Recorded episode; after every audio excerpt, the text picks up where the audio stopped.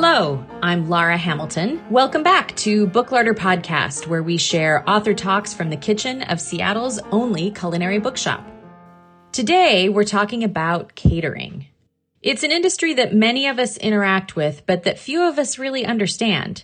You might go to a wedding or a fundraiser and food just sort of magically appears in places that sometimes don't even have kitchens. So how does it get there and who makes it? And how is it even possible to serve so many people at one time? In their latest book, Hotbox, Matt Lee and Ted Lee decided to take a look at the catering industry in New York City, where the business is competitive, the work is grueling, and city rules mean that a very specific type of ingenuity is required to get all those meals on the table. Matt and Ted grew up in South Carolina and they've written two really excellent Southern cookbooks, so Hotbox is a bit of a departure for them. They actually went undercover and reveal what they learned working in these incredibly demanding jobs. They're in conversation with Warren Etheridge. Warren is a Seattle based film producer and interviewer, and we're very lucky to have him join us for many of our conversations. This discussion happened in the Book Larder Kitchen in April of 2019. Enjoy!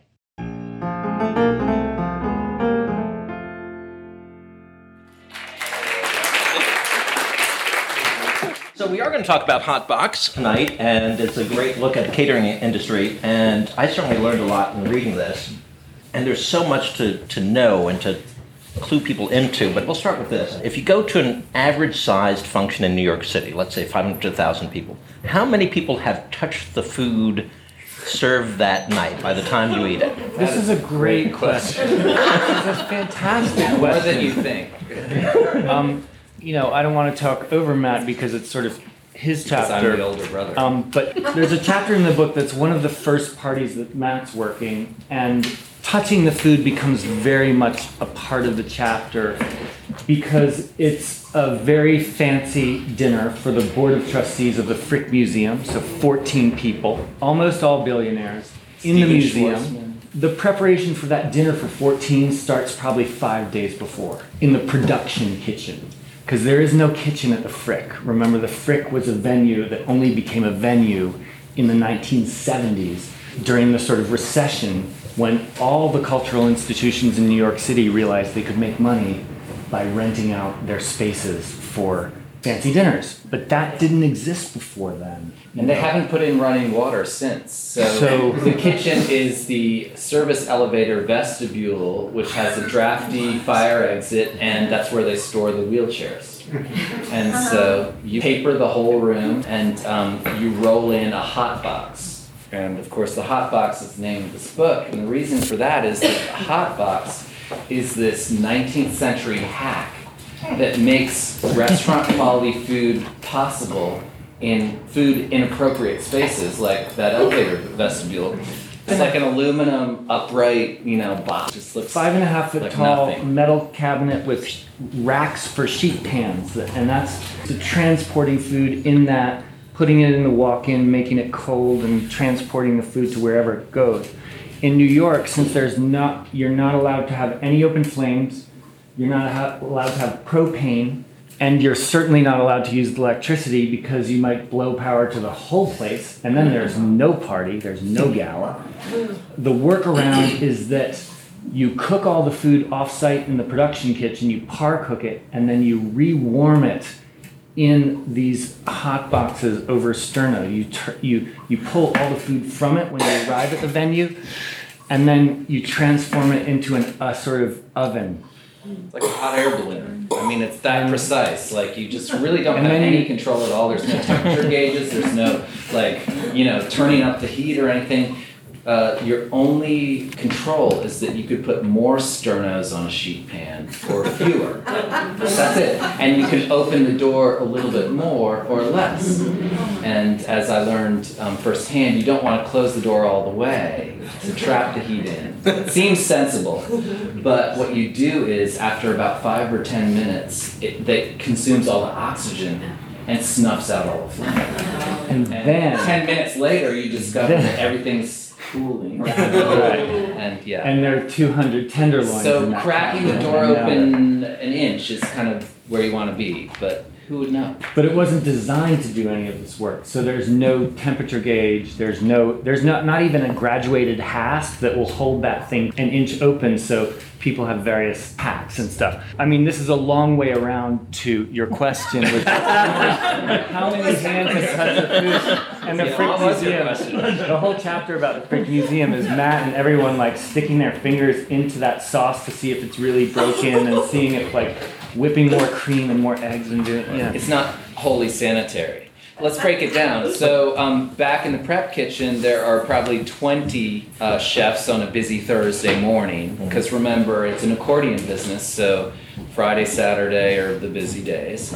And they're doing all the bulk reduction, like chopping and processing and stuff, and containerizing everything, and giving nice color to the proteins, and then shipping them out so that a separate crew, a fiesta crew, can then try to make sense of it, reassemble it, and finish it. Like bring it to the point where you've got 337 portions medium rare and whatever was called for. Uh, They're two separate staffs, you know, the prep cooks and the fiesta cooks, and they generally don't cross over. we Um, did some. We did we did both because interest of we research. wanted to do both, and because we could not hack the prep kitchen. I mean, the prep kitchen is the kind of place where you literally you. Uh, I'll never. I, it changed how I cook in my home kitchen forever. The first day I worked in the prep kitchen, because the first thing I learned is that the complete dissociation of task and result. It was like there's a bin of carrots, peel them. My first question is, oh great, where are they going? Who's gonna eat them? No, no, no. You He don't wants that satisfaction of closure like with food. closure. Like something. what you do in your like, kitchen. so where are they going? don't get it. doesn't matter. Here, I'm going to peel one for you. I'm going to show you what it looks like. Do them all. Thank you. And so I do that, and then I hand them off. You know, they get blanched by someone else. I don't know what party they're going to. I don't know. It's not my job to know anything about anything except for peeling carrots.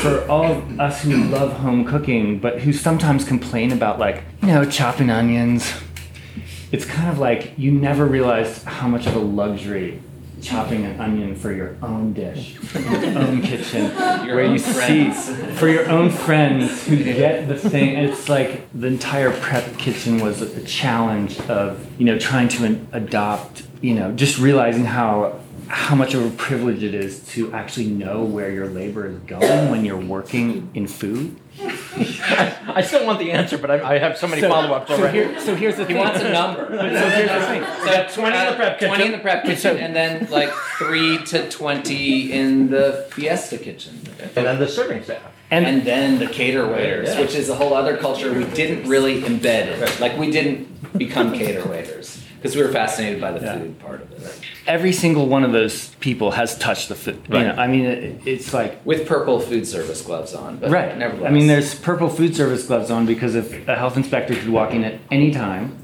and you have to have the purple food service gloves on, you have to have the thing of sanitizer in the center of the prep table. Okay, that's too much information. Come on. But the gloves aren't always on. They aren't, and that's what And we that's- revealed. It's that's like in a perfect world, the gloves are on. and at the Frick Museum, the event Ted discussed, which happened to be my first like Fiesta forward-facing event, it was just me and two others. Juan Soto, who's one of the champions of running that proofing box in New York City, and Patrick Phelan, who was the executive chef and who welcomed us into catering and who is to credit for like this book because otherwise we were otherwise un- unemployable. But so the three of us were uh, cooking this thing, and uh, the Frick is um, the event planner there is famous as a germaphobe, and and we never met her that night, thankfully, because we didn't have our gloves on, um, because it's an impediment. Like sticking your finger in the pot is like touch and taste at the same time. And so you, you're feeling the texture, you're feeling the temperature, and you're tasting it. Frankly, like there's just no time to like go wash your hands before the next dip in. And there, we didn't have enough tasting spoons. I mean, we would have needed a thousand tasting spoons. For it was the heat of the moment, and things were going wrong. I won't like you know tell the whole story, but um, I They can read it in the book. I, you can Which read it in the purchased tonight. book, chapter three.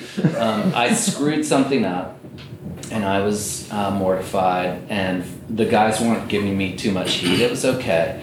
Um, but I was convinced we could save it, and they were convinced we couldn't, and they kind of pulled the emergency cord and called for an emergency run, rerun, to get three quarts of Parmesan from the prep kitchen just to save this thing, because they knew, after so many years in catering, that no one will complain about a melted cheese sauce. no one. So you just add more cheese. That's the secret in catering. More cheese and more cream. More cheese. More cheese and more cream.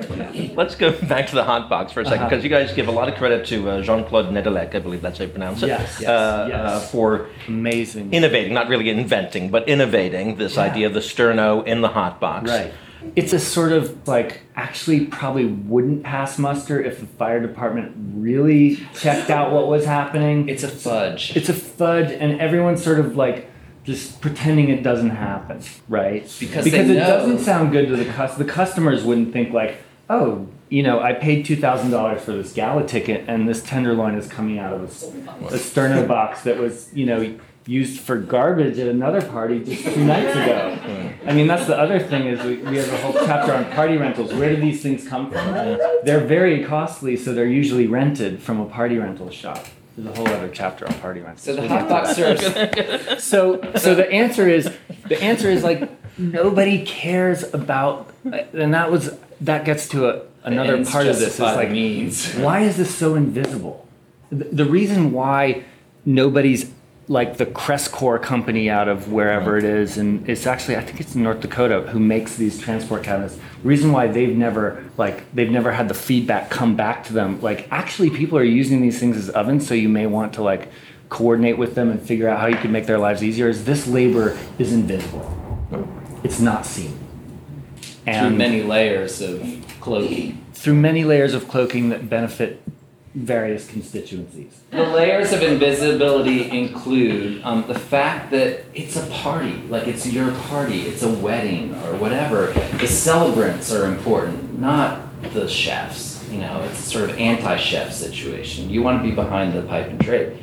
It's also messy. Like you know, you as a chef don't want the celebrants to see what you're doing there because you know you're sticking your finger in the pot and and you're you know you're working on card tables basically. Yeah. I mean, there's um, a protective You know, layer because in catering, especially offsite, you know, eh, most of this book really concerns the most dangerous catering, which is when you take it away from your comfort zone and you're out in a field under a tent or you're in um, a dusty museum that was never designed to serve food. You know, you're always on the precipice of failure, catastrophic failure. In a restaurant, if you screw up a dish or you run out of scallops or you know there's a bad attitude among the service staff, like you might lose a table and lose five customers or eight customers. But if uh, the desserts are about to be served out to 770 people, and someone tips over the parfaits that you like layered just so in these racks and stuff, like you might not be able to serve dessert at all. And what do you say to the host then? What do you say to the mother of the bride? Like, sorry, we're gonna order in. What's so fascinating to me about that is that so much of this business is so transient by its very nature of its being unsteady that you're putting that much investment in people that you don't work with constantly. Oh my gosh, it's all mercenary. And because of the accordion thing, like as a caterer um, employer, like you can't hire full time employees more than the bare minimum. And so most everyone is a, a mercenary who's working for your competitors from night to night.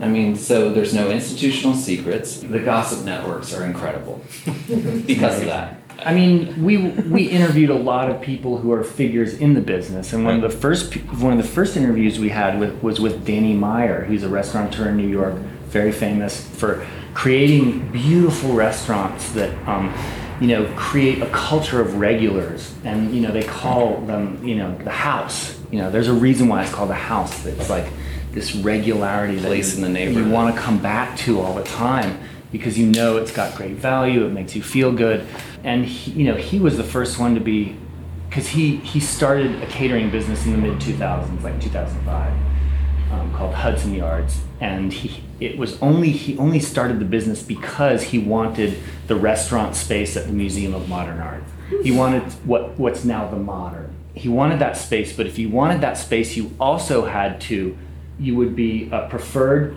for uh, catering their events. You had to run the, um, the uh, employee cafeteria. You had to run the cafeteria on the fifth floor, and you had to run the cafeteria on the first floor. So you had to do all that if you wanted the restaurant. So he had to become a caterer, and he had no experience in catering. Um, And those are big cafes too. That's like Yeah, that's they're 300, huge, right? 350, and 65. Yeah. Exactly. And he built this huge, and he, you know, one of the first things he sort of, I mean, he's very honest about his failures, which is cool. You know, one of the first things he realized that, is that being pref- preferred caterer at MoMA only meant that he was one of like 20 caterers. It was by no was means not exclusive. exclusive. But it was at the top. not It was at the top of the list. want. He was at the top of the list, and I think there might have been a, a, a percentage of discount if you did go with him. But like, since he had no he had no experience doing events, it didn't matter how good his restaurants were. No event planner would work with him because an event planner is the one who all the stress falls on. All the blame. And until she's done a 350 seat dinner, which is that her bread and butter, she's not going to do it with you. If you, no matter if you have Union Square Cafe, if you're Thomas Keller, it doesn't matter. If you haven't done it, Catering's different from restaurants. because restaurant. catering's different from restaurants. Different And skill set. In a restaurant, you know, the tickets, that stress of the line, you have your mise en place. You know who's done it. Maybe you've done it yourself. You love that mise You know en where the place. bathroom is. You know where the bathroom is. You know everything about this place where you work. And those tickets come in, and it's like a bell curve, and they start coming in at 6:30, and then it goes up like this, and then it's like you know 9:40, 9:30, 9:15, and then it comes down.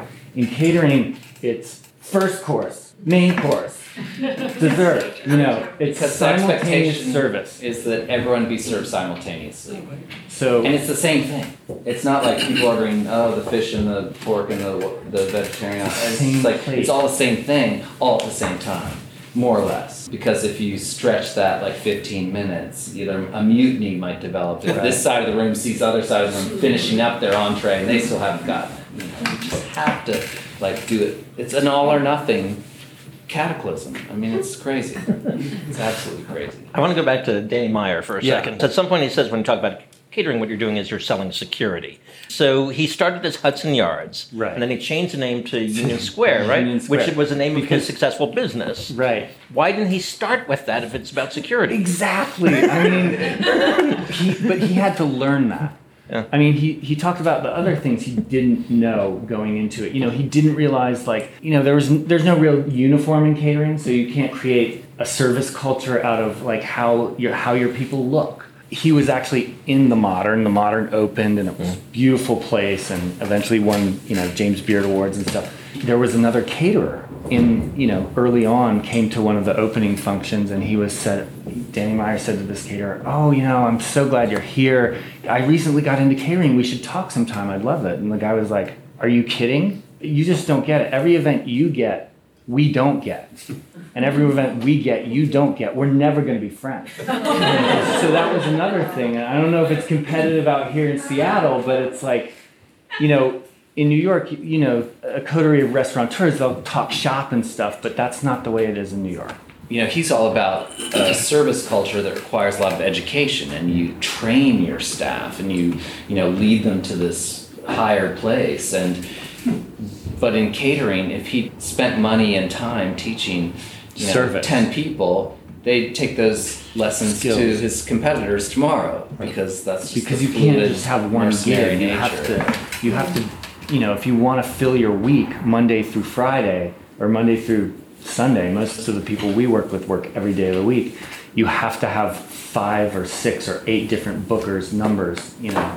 The degree of difficulty for catering is much Mm-hmm. higher than a restaurant. Well, That's I mean, hard to say, and the hard to say. restaurateurs would dispute that for sure. I'm sure line cooks at a restaurant would say absolutely not. I mean, when that ticket thing, and I've you've seen that in an open kitchen, and the ticket printer is just like spitting out these orders, and you're just like, I'm so glad I'm not there. um, we've never worked in a kitchen, in a restaurant kitchen, so we don't really know what that's like. But just the mentality and the mindset are so different because you just have to be comfortable in a place that's brand new every night Right. And you know, you might have worked the Park Avenue Gala the last five years running, but you know, likelier than not, whatever the next venue is, is not someplace you've been in the last few months or so. And there might be new things about it that you have yet to learn, like the sprinklers are suddenly today more sensitive. We make this analogy in, early in the book, but it's a lot more like MASH than uh, kitchen nightmares. Um, and what we discovered when we dug into the history of the early practitioners and the people who really enabled this insane tipping at windmills situation of uh, cooking out of hot boxes in food inappropriate places was that a, a lot of them, uh, in fact, most of the ones we um, looked into had a military background, were military children or they were in the military, and also the theatrical component. In fact, you know, two of the key figures were in USO tours, like you know that kind of military and theatrical. You know that campaign of like you know you have to be comfortable, you know, living from city to city, or you know having the the scene change from time to time, and then also the epi- epigraph to the book is Sean Driscoll, You're only as good as your last souffle. Oh, and every night is opening night. He You was have to keep that kind of We- celebratory, like, yes, this is the only place to be tonight. It's your 50th wedding anniversary, or it's but that the, was- you know, fundraising gala. that was and yet it's like one of three that night they're doing. and there's That- three tomorrow night. I mean, that was that was one that of the energy? other like you know fundamental learning experiences I had after like peeling the carrots and discovering I would never know what my labor was actually going to, whether it was a crudité or a soup or whatever, was oh my god, they do six parties in one night. You know how how do they even have the staff? Who you know who does that? And it's like it's not your job to worry about. just know that that's how many parties we have tonight. I just couldn't imagine that there could be a company that could process that much information, resources, Food. um, food. How do you keep the food from one party from going to the other? There's a system for that.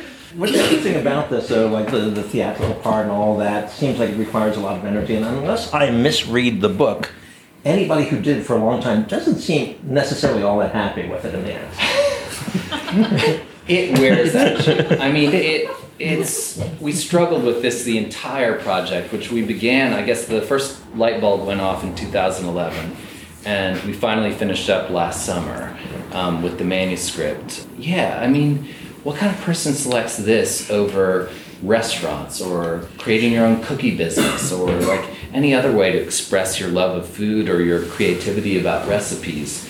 Um, and I mean, it's not enough just to say, oh, well, they love to be traveling around Right. with food, Yeah. you know, in the middle of the I night think- with no acclaim, you know, Right, no with thanks. No acclaim, no Um, thanks. What's appealing as a catering chef who's at the executive level, executive chef level, is that the money is better than restaurants. And so there is that pull. There's a pair of brothers who taught us, you know, pretty much everything we knew about catering. And they just, you ask them about it and they just say, I love this. You know, I, I just love it. Um, and they love the rhythm of it, the execution, like 150%. You know, the organization. It's like every challenge, every challenge, every party, it's just like, but the, the what's amazing about them is like they're never demoralized, they're never discouraged. And that's one thing that I could never do. It- is, is like dissociate the emotional content of a failure, for example, in the kitchen from like,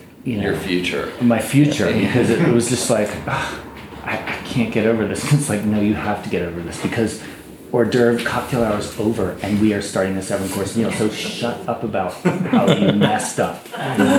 You know that's not the kind of character that gets drawn to this kind of work. The kind of character that's drawn to this work. is- You can't be a love- perfectionist. You have to be an idealist. You have to, stri- Right. you know, be sh- shooting for the stars. You want your food to register on a restaurant level at the highest level, but you cannot sweat it if you end up compromising. Right. Everyone in catering has to compromise. The client, Well, the chef, the event planner, the like, event planner. I mean, imagine like an event you've been planning forever. That's you know a five hundred thousand dollar wedding in the Hamptons, and it's pouring rain.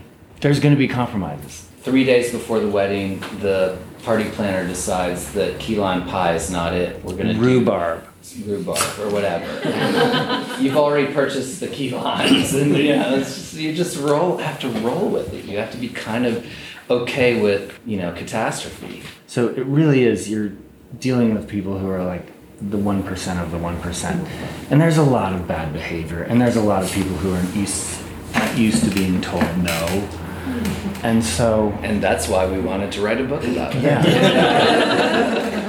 We haven't dropped a single celebrity name, and there were a few that we held back just because we thought it'd be distracting to the narrative. and for legal reasons. Ted signed one non-disclosure agreement in the whole time that we researched. I didn't sign a single one, but So you can tell us what Ted told you. yeah,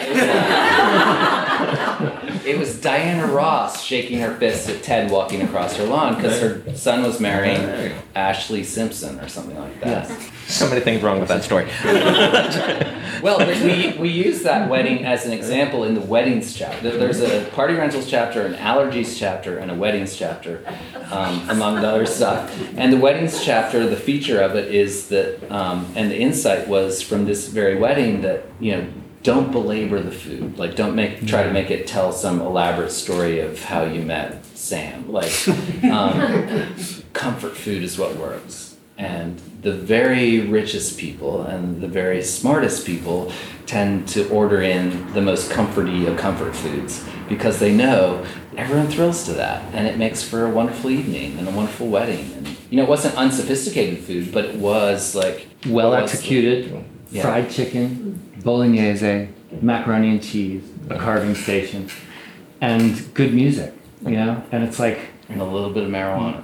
And you, you know, there are certain things you can't argue with. And uh, you know, another wedding we sort of counterpose that to is a wedding where like literally every dish was a tribute to a trip that the happy couple had taken, and it's you know, and there's like, I mean, if you've ever, I mean, this so clearly someone who's planning a wedding who actually has never done the empathy of like imagining what it's what that emotion is like because like those levels layers of intellectual connection of food and meaning of food it's like it's, lost completely field. lost in the context of like a hundred degree barn you know in, in the hudson valley it's, The best example of that, can you tell the affogato story?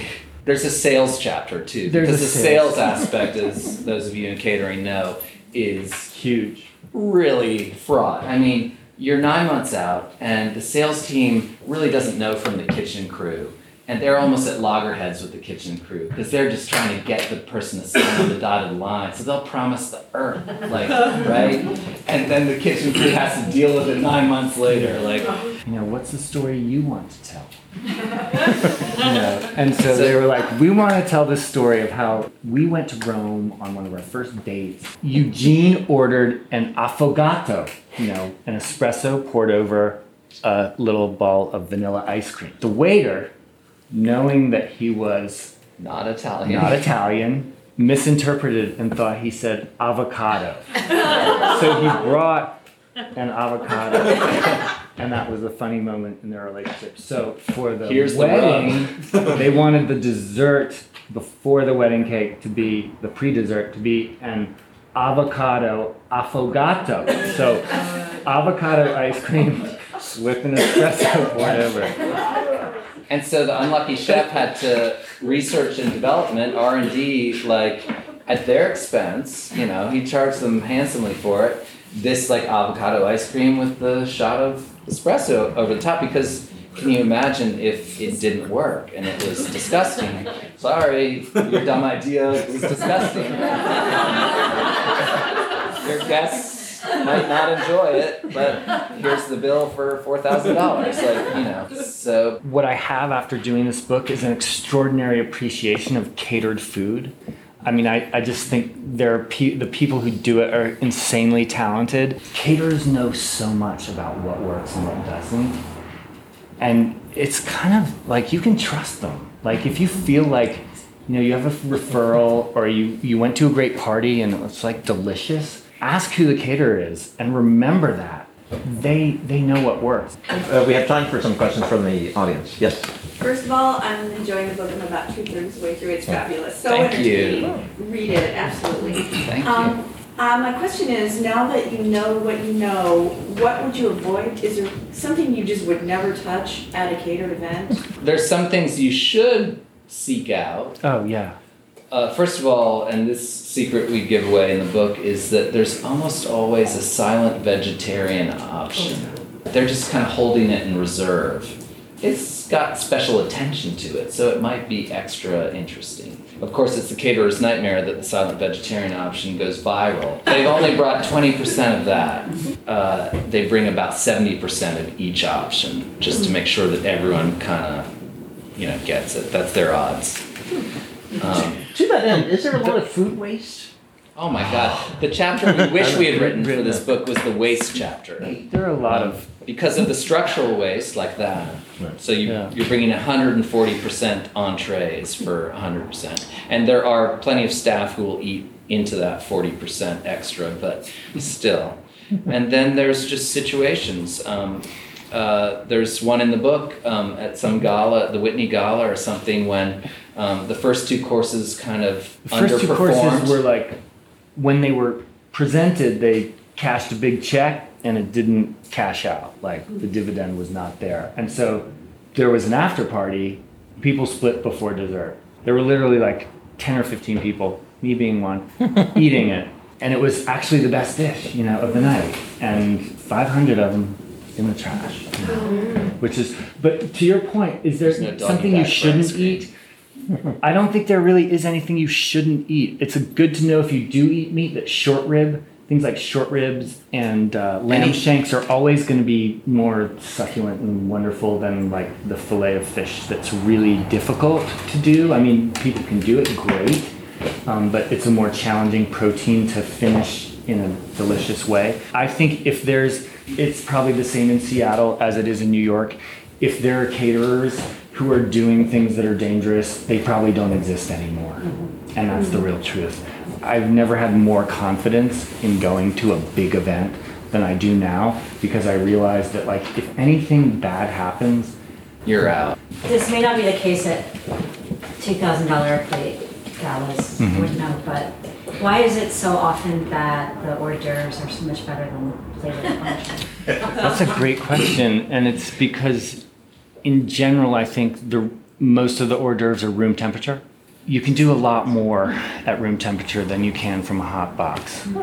From a hot box, everything has to be par cooked and then reheated, right? For your passed hors d'oeuvres, you could do um, ceviches. That's a, a perfect example. It's like do a ceviche where you like instead of having the green apple and the fish and everything shipped like pre-diced, you can do it on site because you have like an hour in advance and it doesn't take that long. It doesn't take that long to cure. So all the all the food flavors will be fresher and poppier and everything coming out of the hot box is more roasty and rustic. I want to say on behalf of the book and, and, and, and the Lee brothers that one of the things I like is that the book is very revelatory, but it's not snarky or mean spirited as a Bourdain book might have been. It's more mm-hmm. loving in the, the form like Eric Ripert's book On the Line or something like that. Well, if Ted is the optimist and you're the pessimist, that puts me right in the middle, so I must be the realist. Yes. So I, uh, Thank you for that. So, appreciate it. so I can tell you, having read the book, that it's absolutely fantastic. I learned a ton. Uh, there's even a recipe for something for 30 gallons. So uh, if you need that many people uh, served at some point, you're fine. Great stories, great information, uh, written by two fantastic writers. Uh, one who still has some therapy uh, needs, but, that's- No shame. I'm all about it. but a round of applause for Matt and Ted. Many thanks to Matt Lee and Ted Lee for visiting us at Booklarder, to Warren Etheredge for leading the fantastic discussion, and to Henry Holt Publishing. You can get 10% off a copy of Hotbox or any other books discussed on this podcast by visiting booklarder.com and entering the code PODCAST at checkout. This episode was produced and edited by Abby Circatella. Our theme music was composed by James Coley. Subscribe wherever you get your podcasts and follow us on Facebook, Twitter, and Instagram, where our handle is at Booklarder. To subscribe to our monthly newsletter and get more information about our author talks and cooking classes, visit booklarder.com. And if you find yourself in Seattle, please visit us at 4252 Fremont Avenue North. I'm Laura Hamilton. Thanks so much for listening, and we'll see you next time.